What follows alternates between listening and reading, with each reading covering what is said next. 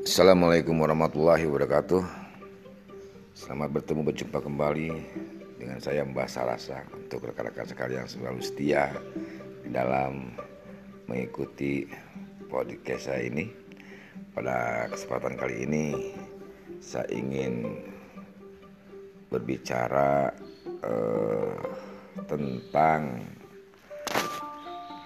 eh, kasus atau permasalahan yang ada yang melatar belakangi diri siswa. Diangkat dalam satu kasus dimulai pada suatu kasus yang mana kasus ini cukup memilukan dan juga mungkin cukup menggemparkan jagat maya. Yang ceritanya itu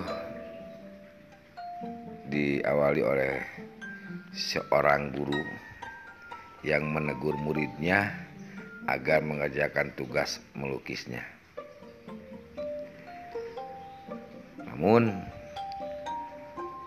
teguran guru itu tidak dianggap, dan secara spontan guru itu mendekatkan diri kepada siswa yang bersangkutan dan mencolek pipi muridnya itu dengan cat. Inilah awalnya kemudian guru itu dipukuli hingga mengalami mati batang otaknya. Nah, gara-gara pukulan itu seluruh organ guru itu tidak berfungsi. Di rumah sakit Dr. Sutomo Surabaya nyawa guru itu pun guru seni rupa itu pun tidak tertolong lagi. Guru itu meninggal dunia di tangan muridnya sendiri.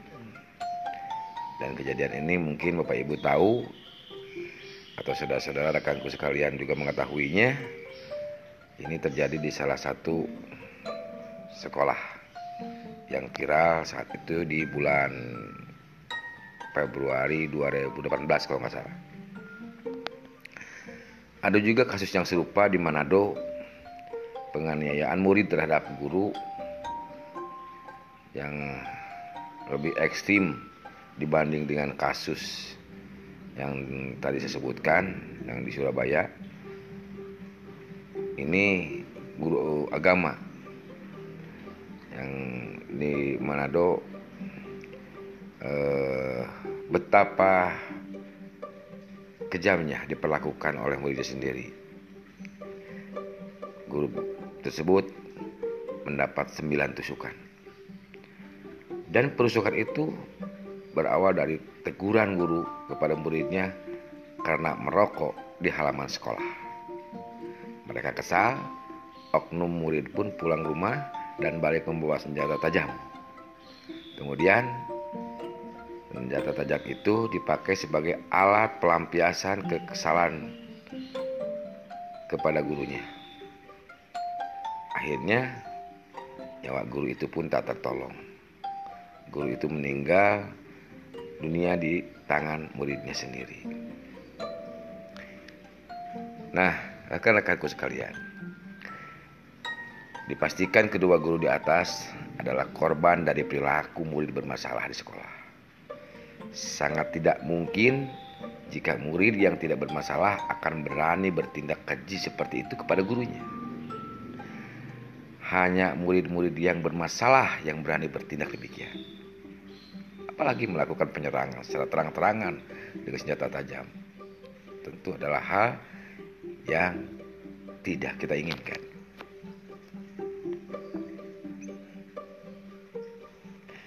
Yang jadi pertanyaan bagi kita semua, Adakah sekolah yang terbebas dari siswa bermasalah? Sebenarnya murid bermasalah seperti mereka cenderung ditemui hampir di seluruh sekolah. Jika diabaikan atau keliru menanganinya, konflik pasti akan terjadi. Baik itu konflik antara murid dan murid ataupun guru dan murid. Berat ringannya konflik tergantung kepada kadar mental perilaku muridnya dan cara penanganan sistem sekolahnya. Hampir semua sekolah pasti mendapat jatah hadirnya murid-murid bermasalah di sekolahnya. Nah, sejatinya untuk itulah sekolah hadir menyiapkan program pendidikan yang baik. Baik untuk pengetahuannya, baik untuk keterampilannya, dan terutama untuk pembentukan sikap mereka. Mengerucut pada masalah sikap murid, persis indikator penting yang terkandung dalam kurikulum 2013 atau K13 Nilai sikap adalah indikator utama. Sikap muridlah yang tak kalah penting dibentuk. Diyakini bahwa sikap baik menjadi pondasi penting melengkapi penyerapan pengetahuan dan keterampilan. Dalam ke-13, penilaian sikap terbagi menjadi dua bagian, sikap spiritual dan sikap sosial. Pembentukan sikap spiritual agar murid sadar akan adanya Tuhan dan tahu bersyukur. Selanjutnya pembentukan sikap sosial agar murid jujur, disiplin, memiliki tanggung jawab, santun, peduli dan percaya diri. Itulah acuannya. Jika ada murid yang lemah dalam butir-butir sikap di atas, sudah pasti murid itu sedang dalam masalah.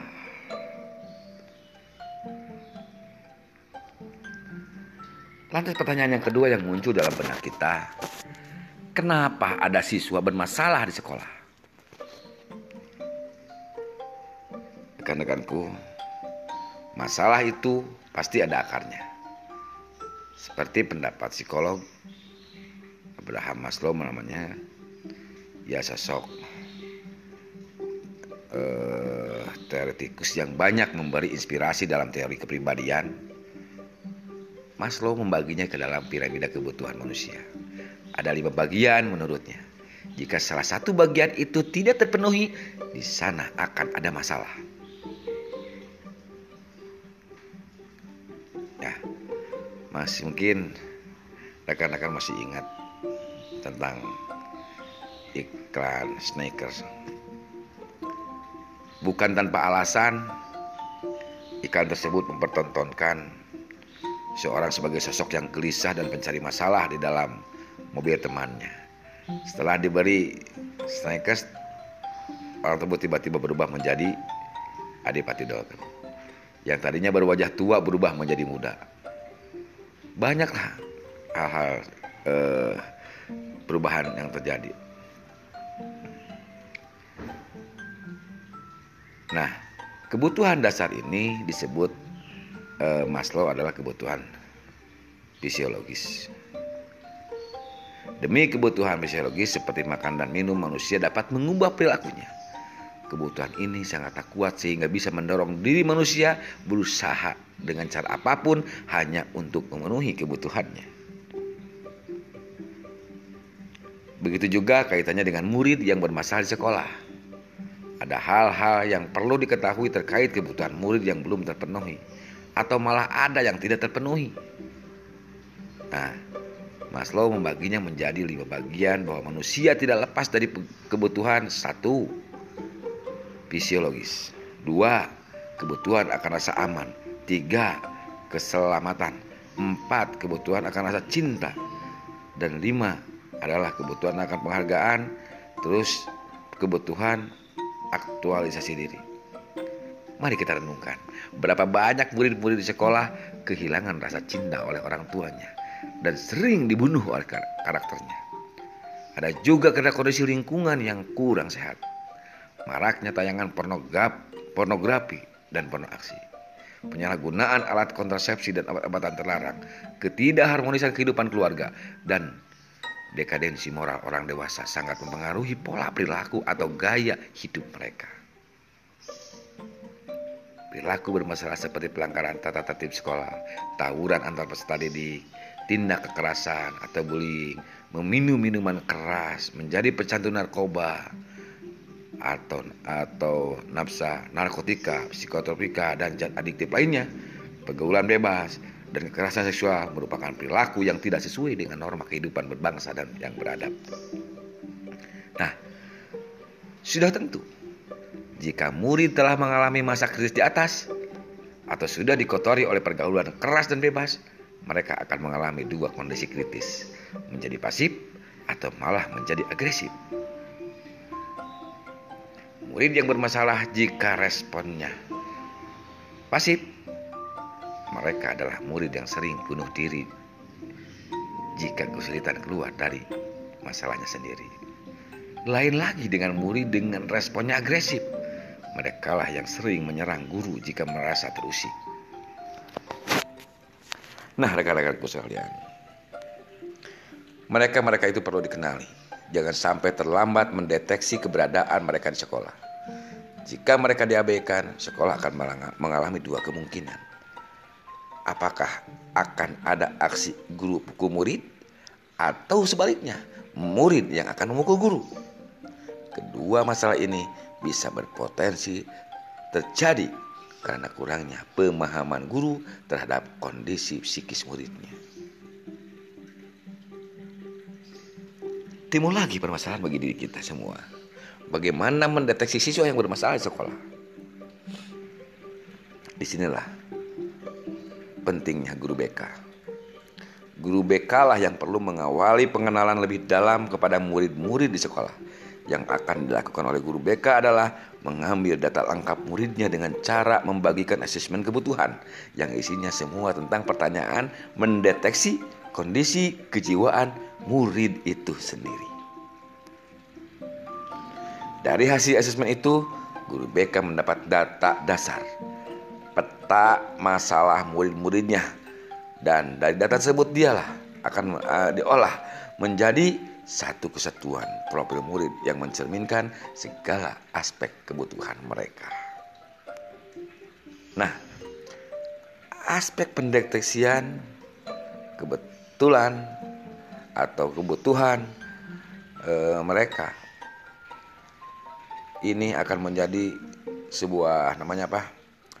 E, secara perlahan akan merekam soal kebutuhan dan permasalahan sikap baik pribadi sosial, belajar, dan karir. Nah, data inilah yang akan menjadi dasar referensi bagi seluruh program sekolah dalam menyikapi permasalahan yang berpotensi terjadi di kemudian hari. Ada langkah pencegahan preventif sebelum terjadi masalah.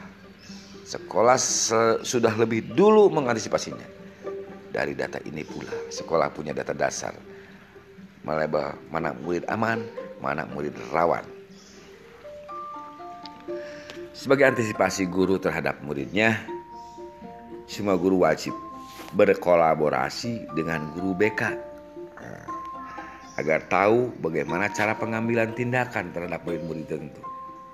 Dari data ini pun sekolah bisa berkolaborasi dengan orang tua dan pemerintah berdiskusi secara terbuka mencari solusi bersama bagaimana penangannya. Pada kenyataannya bagaimana di sekolah Bapak Ibu guru? Apa di sekolah kita? Demikian. Mungkin hanya sekian persen. Jadi mungkin saja secara teoritis kita sudah memenuhi kewajiban-kewajiban itu. Tetapi apakah dilaksanakan atau tidak? Apakah dipakai atau tidak? Ketika kita udah melaporkan bahwa anak siswa, siswa ini begini begini begini, kita melaporkan ke kepala sekolah, apakah dipakai atau tidak? Kan gitu ya pernyataannya. Jadi sehebat apa pun guru BK kalau tanpa dukungan dari guru yang lainnya, tanpa dukungan dari kepala sekolahnya, kita cuma. Artinya di sini butuh eh, kolaborasi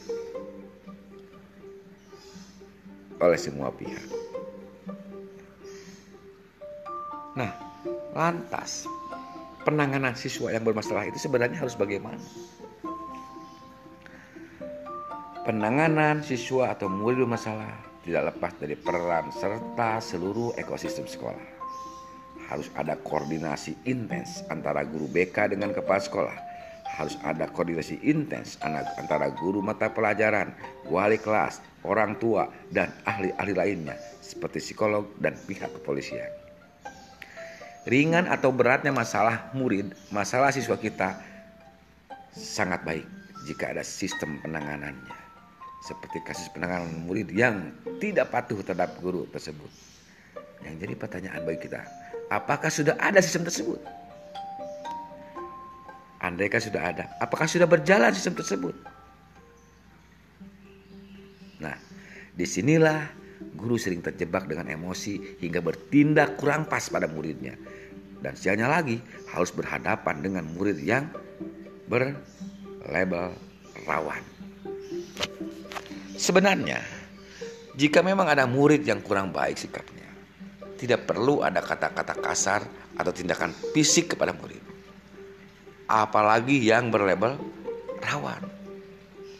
Agar aman, jika guru kurang nyaman melihat sikap muridnya, tegur dengan nada mendidik. Dan catat dalam deskripsi sikap. Selanjutnya, berikan kepada wali kelas. Jika memang sudah parah, wali kelas menyurati kepada orang tuanya dan bisa dialihkan kepada guru BK. Toh, jika sikapnya berulang-ulang dan tidak membaik, ada tindakan selanjutnya atas kesepakatan bersama istilahnya adalah dirumahkan saja muridnya dalam kurun waktu tertentu sampai ia benar-benar sadar. Ini ada satu contoh sistem penanganan sederhana. Dengan begitu, murid yang agresif tidak akan mudahnya menyerang orang-orang sepihak. Ia akan merasa kecewa eh, apa namanya? Ia akan merasa kecewa buka kepada guru ter, tertentu. Murid akan terpahami bahwa ia ia disanksi oleh sistem yang telah disepakati bersama. Biasanya penyerangan murid terhadap guru itu timbul karena murid merasa tidak pernah disanksi sekolah dan tiba-tiba ada guru baru berani memarahinya atau mencoba mendisiplinkan sekolah dengan cara sendiri. Apa yang terjadi? Perlawanan dan penyerangan. Maka penting bagi sekolah agar membuat sistem penanganan masalah ini di sekolah dan tak tak kalah penting mendukung program bimbingan dan konseling sekolah. Masalahnya sekarang adakah guru bimbingan konseling yang dihadirkan di sekolah dan dihargai setiap langkahnya? Dan bagaimana cara menghargai dan dihargai oleh sekolah? Itu adalah pekerjaan rumah kita. Ini eh, saya hanya mencoba memaparkan dari beberapa artikel guru bimbingan dan konseling. Terima kasih atas perhatiannya.